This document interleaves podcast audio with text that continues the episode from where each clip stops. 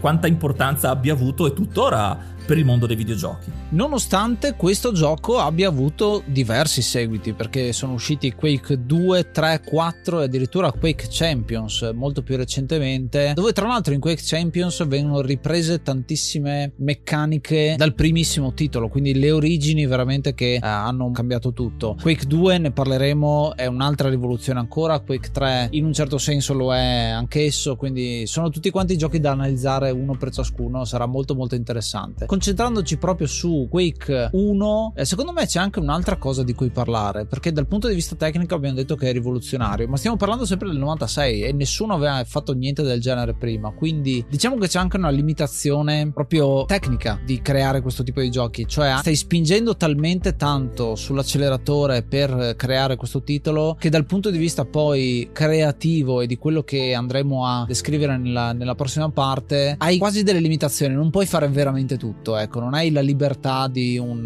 un, motore moderno, ma devi stare dentro dei limiti comunque perché devi fare qualcosa di molto figo a vedersi e sarà molto difficile arrivare a questo punto e, e, e la cosa che è molto bella secondo me è che poi il Quake Engine sarà da base per tantissimi giochi che vanno a creare qualcosa di più, di meglio dal punto di vista storia, dal punto di vista della quantità di armi se vogliamo dire così, però Quake rimane un esempio, ecco, mi sa tanto proprio di matrice matrice con cui poi vengono fatti altri cloni, che in realtà non sono più i Doom clone di una volta, ma diventano i Quake clone. Quindi è proprio un dare il giro e creare un, un uh, sottogenere completamente nuovo. E grazie proprio al Quake Engine, ma anche alla condivisione del codice sorgente che avviene nel 99, solo a pochi anni dall'uscita di Quake, fa esplodere la creatività dei giocatori con ovviamente la scena dei mod. E dunque comincia un po' la saga dei cloni di Quake Quake, non più di Doom, ma di Quake con questa nuova tecnologia, forse ha ancora più successo perché parliamo di alcune mod, come succederà poi anche in altri giochi. Le mod diventano talmente famose, alcune, che diventano proprio diventeranno dei franchise a parte. E mi riferisco, forse il più famoso clone di Quake è Team Fortress, che genererà poi la, la fortunata saga di Team Fortress 2 e tutta la scena di quel tipo di giocabilità. Viene proprio introdotto come mod di Quake. Un altro esempio, posso Posso citare Half-Life con la sua mod forse più famosa anche in questo caso Counter-Strike che anche qui è diventato un brand a parte. Sono dei giochi che generano altri giochi e che fanno anche bene perché non sono più riferiti come dei cloni, quindi un po' come i cloni di Street Fighter, i cloni di Doom che sono sempre relegati come riferimento al gioco originale. Qua parliamo di giochi che scappano, che riescono a staccarsi dai loro genitori, vanno vita propria. Appunto un grosso applauso non solo al gioco e a id per aver creato questo gioco, ma anche a chi l'ha seguito e ci ha investito tanto tempo e ne ha fatto effettivamente anche la fortuna. Sì, è una di quelle cose che mi è sempre piaciuta perché è un clima diverso, cioè i giochi per console uno li gioca ma non può crearci qualcosa dentro o modificarli o sistemare troppa roba, a meno che non stiamo parlando di, della scena dell'emulazione, quindi il rom hacking. Nel campo PC un applauso, sicuramente c'è il detrattore, il consolaro e quello che dice PC Master Race, ma una cosa sicuramente da notare è il fatto che chi gioca ai videogiochi di questo tipo poi ha anche voglia di crearne di nuovi, creare mod, modifiche, quasi la scena tuning mi viene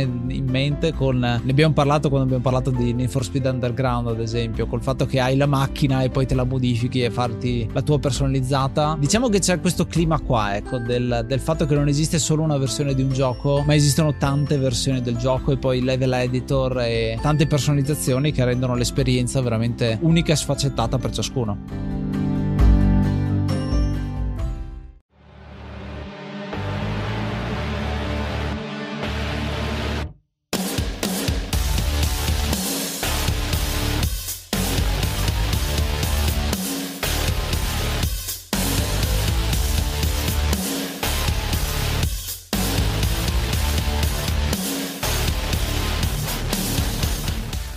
stai seguendo da Apple Podcast, ricordati di lasciarci una recensione e farci sapere che cosa ne pensi del nostro podcast.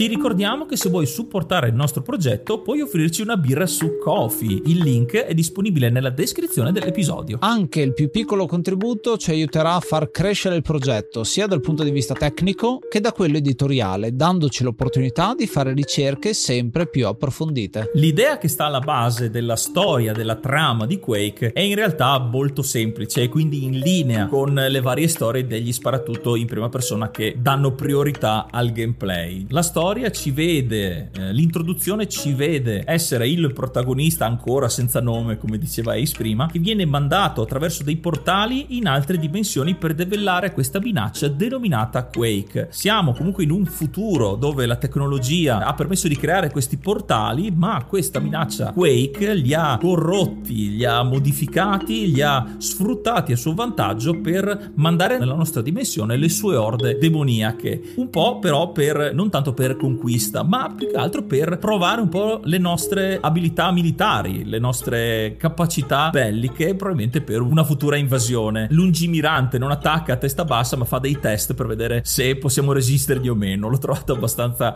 curiosa questa scelta. Curioso però è altrettanto anche il primo livello che viene trattato come episodio 0, che non è un vero livello, ma è una vera e propria ad di gioco, dove noi in prima persona siamo in questo castello già dai toni molto molto medievali e ci sono vari portali. Questi portali ci permettono di scegliere il livello di difficoltà, quindi non viene gestito da un menu, ma è molto interattivo. Ci sarà un'altra scelta da fare, ovvero quello dell'episodio. Questo gioco può essere lineare, ma in realtà noi possiamo effettivamente scegliere da che capitolo iniziare. Non ci sarà un vero e proprio ordine da seguire perché l'obiettivo di ogni episodio sarà recuperare una runa. Gli episodi sono quattro, quindi una volta recuperate le quattro rune azione avremo accesso all'ultimo portale per ovviamente lo scontro finale.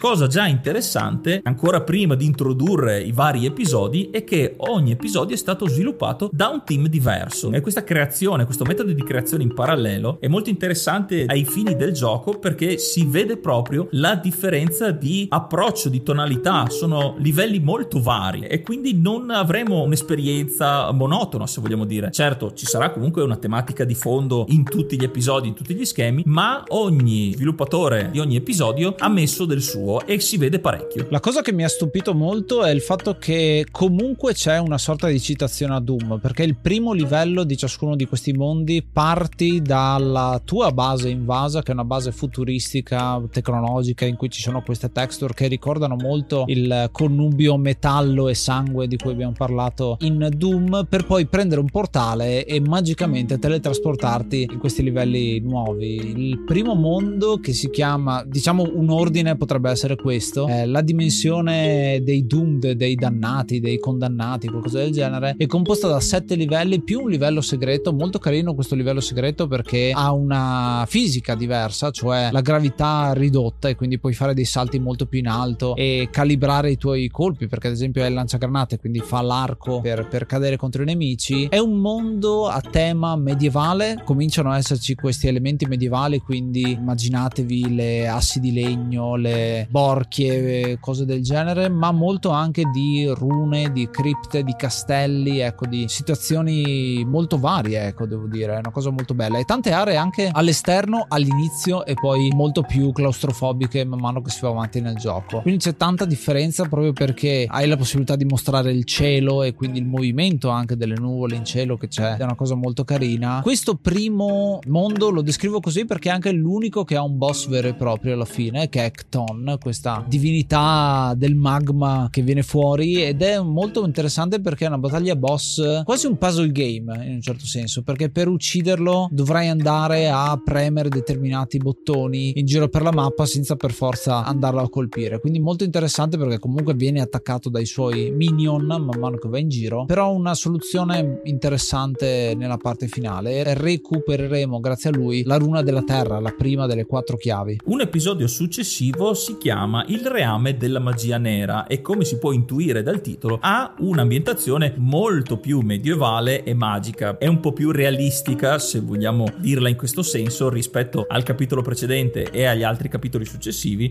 si mh, mm, concentra più su una tematica singola ma la valorizza particolarmente per l'introduzione di alcuni nemici tematici come il Death Knight, il cavaliere della morte, che è un nemico molto particolare perché non ha effettive armi da fuoco, sparerà alcuni proiettili dalla propria spada magica ed è un riferimento, è un'idea che era rimasta dallo sviluppo iniziale dove Quake doveva essere un adventure in 3D, più incentrato sui combattimenti corpo a corpo e il Death Knight ne è proprio l'esempio. Infatti non è particolarmente difficile da sconfiggere alle lunghe distanze, una volta però che ci avrà raggiunto sarà veramente difficile tenergli testa, anche con le nostre armi più potenti. Questo capitolo sfoggia anche le sezioni acquatiche più grandi e mi soffermerei 6 sulla parola sezioni acquatiche, che è un'altra grande rivoluzione di Quake. Infatti i fondali possono essere visitati grazie al del design 3D, cosa che non si poteva sempre fare in maniera molto accurata, soprattutto nei giochi con gli sprite, dove si poteva sì andare sott'acqua ma non ci si poteva muovere granché. Qui è dato largo spazio, ovviamente non ci si potrà muovere a gratis, dopo un po' il nostro personaggio, il nostro protagonista comincerà eh, ad ansimare dal, dal doppiaggio e anche lo schermo ci farà capire che dobbiamo subito andare a prendere delle nell'aria e anche qui l'iconico suono eh, di rigurgito quando usciamo dall'acqua per prendere ossigeno a significare questa grande aggiunta e la diversificazione rispetto agli altri capitoli.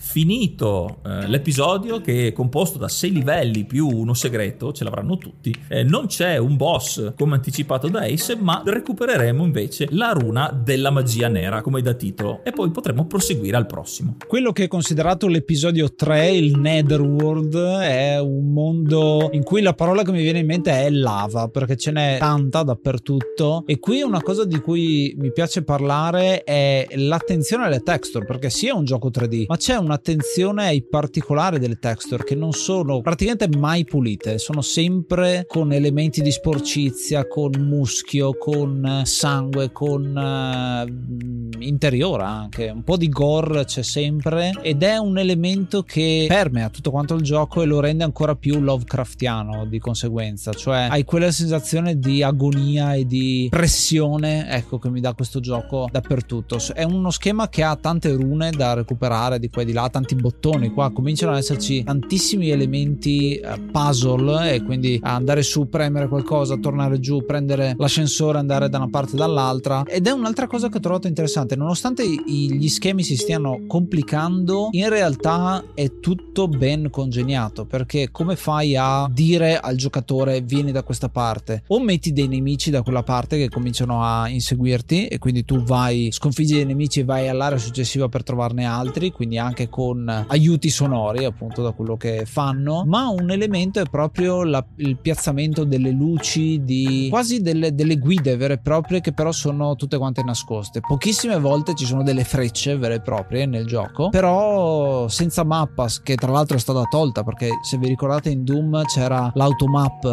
eh, come feature, qua non c'è neanche quello perché non serve. Sarebbe credo anche stato complicato farla visto il maggior 3D e quindi passi sopra e sotto negli stessi livelli, però è molto molto interessante perché a questo punto si vede come il team insomma che è stato dietro all'episodio 3 si è messo veramente d'impegno per creare qualcosa che funzionasse, ecco. Un'altra sezione che però finisce con eh, un'altra battaglia che non è una battaglia boss, ma semplicemente con altri nemici che vengono introdotti prodotti e qui avremo un'altra runa, quella infernale, quella della magia, magia rossa, magia infernale, ecco. Il quarto e ultimo episodio a nostra disposizione è forse quello che prende di più, che rende più omaggio alla mitologia di Lovecraft e alle sue ambientazioni. Infatti The Elder World, ovvero il mondo degli antichi, un chiaro riferimento eh, alla saga di Cthulhu, ci trasporta in eh, missioni in sette livelli più uno segreto, ovviamente, pregni di labirinti anche molto molto ostici e dall'architettura non facile, di non facile rappresentazione, è un esercizio di stile che però effettivamente penalizza il giocatore che molto spesso si perde, ma è proprio voluto dagli sviluppatori per ricreare proprio questa ambientazione di follia che permea sempre i racconti di Lovecraft e la sua, e la sua mitologia. Questa combinazione eh, astratta eh, si vede non solo nel design, ma anche nei veri e propri livelli. Sono molto differenti tra di loro nello stesso stesso episodio, gli altri hanno mantenuto comunque una tematica principale, qui piuttosto fanno riferimento a tutti gli altri livelli precedenti, ci sono elementi degli altri episodi ovviamente riarrangiati in tema più orrorifico e c'è anche un curioso aneddoto su tutto questo, perché sembrano dei livelli un po' messi a caso, eh, tenuti insieme dalla tematica Lovecraftiana, e un po' è così, perché in realtà questo capitolo è formato dai livelli che non si sposavano negli altri, che non avevano trovato posto, non per qualità, ma proprio per tematiche e per costruzione, creati da un team in particolare e che quindi sono stati raggruppati in questo quarto episodio che è famoso per il disorientare i giocatori e anche per la sua difficoltà. Uno perché introduce l'ultimo nemico che mancava, ovvero lo spawn, detestato da molti, ma anche per il fatto che le armi sono molto più difficili da trovare. Verranno messe a disposizione un po' più tardi rispetto agli altri episodi e dunque avremo le armi meno efficaci per la maggior parte del tempo. È un po' una maratona apocalittica apocalittica è un po' uno schema dell'ascensore nei picchiaduro a scorrimento prima del boss finale. Bisogna tenere duro, stringere i denti, ma una volta arrivati all'ultimo livello finalmente potremo ottenere l'ultima delle quattro rune, ovvero la runa della magia degli antichi. Questo ci permette di accedere all'ultimo eh, schema che è il combattimento contro il boss finale che si chiama Shub Nigorat ed è un'altra citazione ovviamente al mito di Cthulhu, a quello che ne consegue un eh, boss controintuitivo perché è un boss che non ci attacca, che sta fermo e quindi anche qui dovremmo creare un diversivo insomma per andare a ucciderlo. Qui faccio notare una bastardata che ha questo gioco perché ovviamente ti manda contro l'infinito di gente prima di arrivare al boss ma ti dà l'arma più forte del gioco, lo sparafulmine appunto come lo chiamavamo, mentre sei sott'acqua e c'è un problema perché c'è la meccanica del fatto che elettricità e acqua non vanno d'accordo. Quindi se tu lo prendi e cominci a sparare muori in automatico ed è una piccola piccola bastardata che viene messa all'inizio di quest'ultimo livello, che io ho sempre trovato frustrante perché al tempo ero piccolino quando ci ho giocato, è stato abbastanza intenso diciamo la, la, il mio modo di giocare e mi, mi sono sbagliato un po' di volte, un un po', un po tante volte eh, questa cosa qui. Quando vediamo Shub Nigora ha questi tentacoli insomma che si muovono su e sembra che non ci sia modo di ucciderlo perché se gli spariamo non succede niente. Un po' come succedeva con il primo boss, l'altro boss in realtà perché ce n'è solo uno di Kton, questa sfida è più un puzzle game. Infatti durante la nostra esplorazione di, questa, di questo ultimo livello, di questo ultimo schema, dopo un po' ci accorgeremo che c'è una piccola palla appuntita di spine che fluisce fluttua, innocua, non ci attaccherà, non farà niente, farà solo un suo giro all'interno dell'ultimo labirinto e a un certo punto arriverà anche all'interno, passerà attraverso il boss finale. Inizialmente non, non capiremo come mai, ovviamente è un qualcosa che non ci attacca in una situazione così frenetica perché siamo pieni di trappole, assediati dai nemici, faremo anche fatica proprio a accorgerci che esiste una cosa del genere, fino però ad arrivare a un punto in cui c'è un portale disponibile e provandolo ci teletrasporterà nel punto esatto in cui è in questo momento questa palla di spine fluttuante. Infatti, la strategia finale non è altro che sfruttare il momento in cui eh, attraverserà il boss finale per teletrasportarcisi al proprio interno e farlo esplodere con una scena iconica e abbastanza splatter, ovviamente, che viene anche ripresa in un gioco relativamente recente. Lo, lo, l'ho apprezzato anche in Grezzo 2, che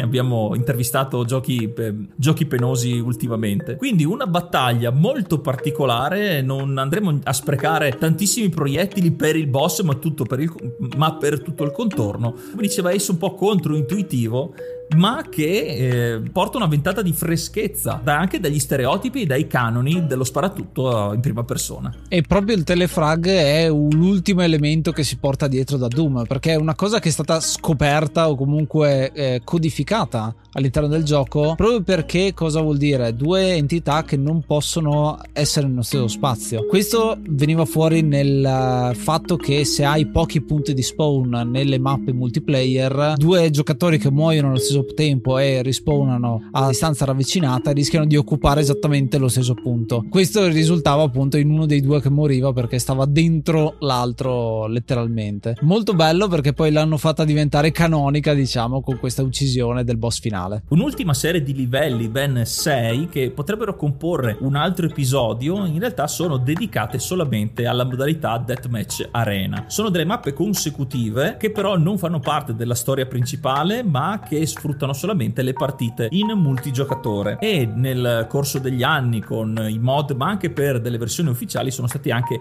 aggiunti come gli ultimi quattro, sempre nella versione del 2021. Dulcis in fondo ci sono anche i porting, ve li avevo citati all'inizio, adesso ne parliamo un po' più nel dettaglio perché è anche interessante notare le differenze, non tanto nella giocabilità ma proprio nello sviluppo e parto ad esempio dalla versione per Sega Saturn che decise di non non utilizzare il Quake Engine perché aveva già un motore a disposizione, quello che viene chiamato lo Slave Driver Engine, che faceva girare appunto il gioco eh, con lo stesso titolo. E allora gli sviluppatori, quelli che dovevano occuparsi della trasposizione, hanno letteralmente rifatto il gioco, prendendo ovviamente spunto da Quake, ma ne hanno fatto un prodotto completamente nuovo, anche se in base alle caratteristiche della console non hanno potuto inserire tutto quello che volevano. Infatti la modalità multiplayer non è presente e di conseguenza senza anche le mappe che compongono la Deathmatch Arena che ho appena citato. E noi siamo l'enciclopedia dei videogiochi e sapete quanto ci piace l'Amiga. C'è anche incredibilmente una versione per Amiga, però per le Amiga un po' più avanzate la cosa particolare di questa versione è che è compatibile con la versione PC, quindi gli stessi server c'è un primo approccio al multiplatform, al cross platform che è molto molto interessante, quindi c'è la possibilità di giocare multiplayer da una parte e dall'altra. Il gioco ovviamente non ha le stesse qualità della versione PC, però è comunque molto molto fedele all'originale. Ma Quake arriva anche su console, c'è la versione Nintendo 64 che però ha delle limitazioni tecniche, ad esempio non c'è il livello per scegliere la difficoltà, non ci sono gli episodi da scegliere, ma semplicemente li giochi uno dietro l'altro. È stato aggiunto il mirino che serve perché i controlli non sono ancora quelli di GoldenEye di cui abbiamo già parlato, quindi è difficile, è abbastanza ostico utilizzare ancora lo stick del Nintendo 64 64 per un FPS, però diciamo che funziona. Forse la cosa che quando ci ho giocato mi ha lasciato una brutta impressione è il fatto che non ci sia più la colonna sonora dei Nine Inch Nails, è creata un'altra, forse perché il Nintendo 64 non poteva replicare quel tipo di suono, ma diciamo che l'atmosfera e il clima è completamente diverso, molto più leggero, ecco. Forse questo determina anche il fatto che il Nintendo 64 al tempo era sicuramente per un pubblico più giovane rispetto al PC. Per un altro tipo di pubblico invece è pensata l'unica l'ultima versione che cito, che citiamo per questo episodio, è quella per la strana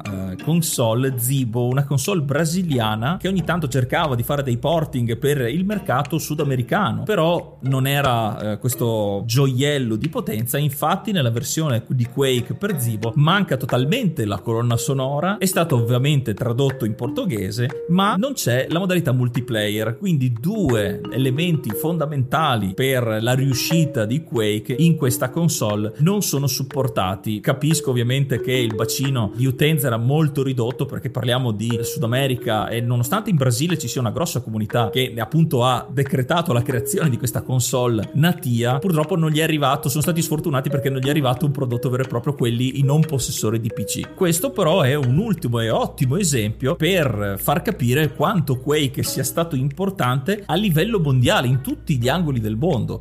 per eh, aver creato creato delle console per poterselo eh, accaparrare o comunque per avere i giochi più famosi fa capire quanto Quake sia stato selezionato, quindi quanto in alto era nella gerarchia dei grandi giochi dell'epoca.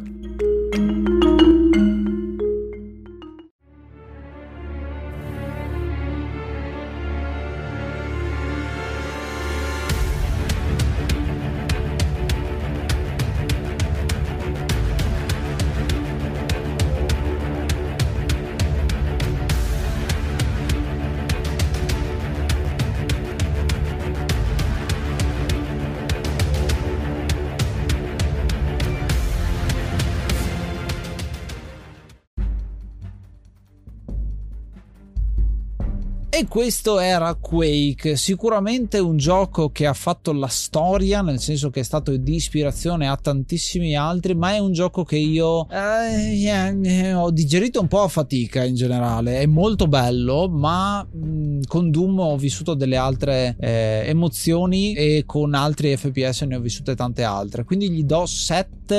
diciamo 7 chiodi, perché è un elemento che eh, mi è piaciuto tantissimo e io adoro il fatto che hai proiettato proiettili fisici che colpiscono gli avversari perché dal punto di vista tecnico e di abilità del giocatore è stata la vera rivoluzione perché se adesso pensi a tutti gli sports che si basano su statistiche eccetera eccetera un po' tutto deriva da qua in certo senso e quindi sono molto contento che esista Quake il suo apporto appunto al mondo dei videogiochi è inestimabile ottimo che eh, quasi un matrimonio con i Nine Inch Nails perché Downward Spiral che è uno dei loro più grandi lavori lavori esce due anni prima rispetto a Quake, quindi è proprio quel periodo lì e connota quello che è successo a metà degli anni 90 in termini di musica, soprattutto metal industriale, appunto che, che è il periodo giusto e quindi molto molto figo. Non gli do un voto alto anche per un altro motivo, perché id Software aveva questo bellissimo rapporto tra Carmack e Romero e il fatto che questo sia stato il gioco che li ha fatti separare è veramente eh, un, un peccato, ecco, perché avrebbero sicuramente potuto fare tanti tantissime altre cose, ma eh, si vede che non era il periodo. Avevano due idee completamente diverse che poi da una parte hanno dato un grande successo con Quake, dall'altra un grande fallimento se vogliamo considerarlo così, poi ne parleremo nello specifico quando parleremo di Daikatana. Poi questa vena di violenza e di eh, innovazione id la riprenderà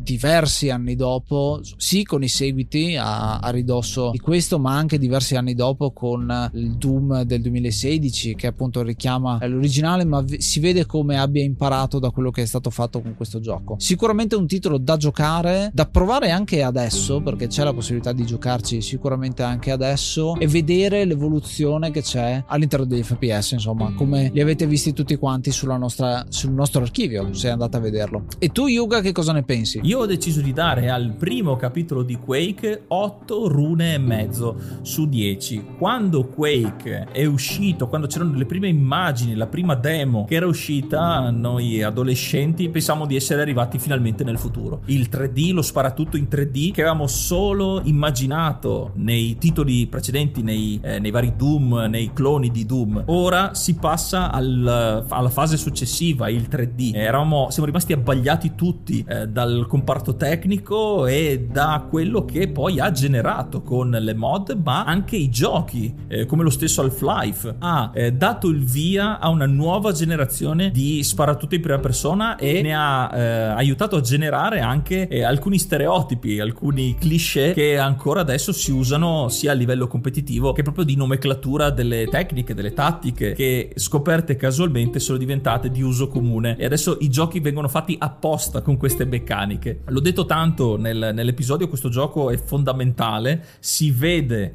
eh, che hanno spinto al massimo per eh, mostrare i muscoli perché erano in crisi, eh, come detto c'erano tutti questi cloni, lo stesso Duke Nukem eh, li aveva messi parecchio sotto pressione e con questa spallata eh, che ha permesso poi anche con l'aiuto di GL Quake e Wind Quake di fare un salto di qualità ancora più repentino per sbaragliare la concorrenza. La tematica è un po' particolare perché rispetto allo, al sci-fi, la, la fantascienza, gli alieni, è un po' più colorito, forse un ambiente più colorito, Quake è molto cupo e scuro, va un po' in contrasto, forse è un po' più eh, affine a altri giochi della generazione precedente come Heretic e Hexen che fanno anche loro del tema medievale una grossa componente del, del, proprio, del proprio, comparto tecnico. È un gioco molto avvincente, anche il, i riferimenti a Lovecraft sono eh, pazzeschi, l'unica cosa però che effettivamente è tanto difficile per, soprattutto per i neofiti o chi si eh, affaccia per la prima volta a questo genere, i labirinti mi ricordavano un po' alcuni che avevo trovato nel primo Wolf Wolfenstein, che erano abbastanza tediosi. Forse quello non l'ho digerito molto, anche se però erano stati concepiti apposta così e quindi non ci si poteva fare niente. Un grandissimo gioco che poi ha generato diversi seguiti e il forse troppo bistrattato Quake 2 che verrà sicuramente trattato nell'enciclopedia che io mi porto nel cuore per svariati motivi che vi dirò, eh, ma mi sento giustamente di dare un voto un bel e mezzo a Quake per la sua importanza nel, non solo nel genere degli sparatutto, ma come spesso diciamo proprio nel mondo dei videogiochi.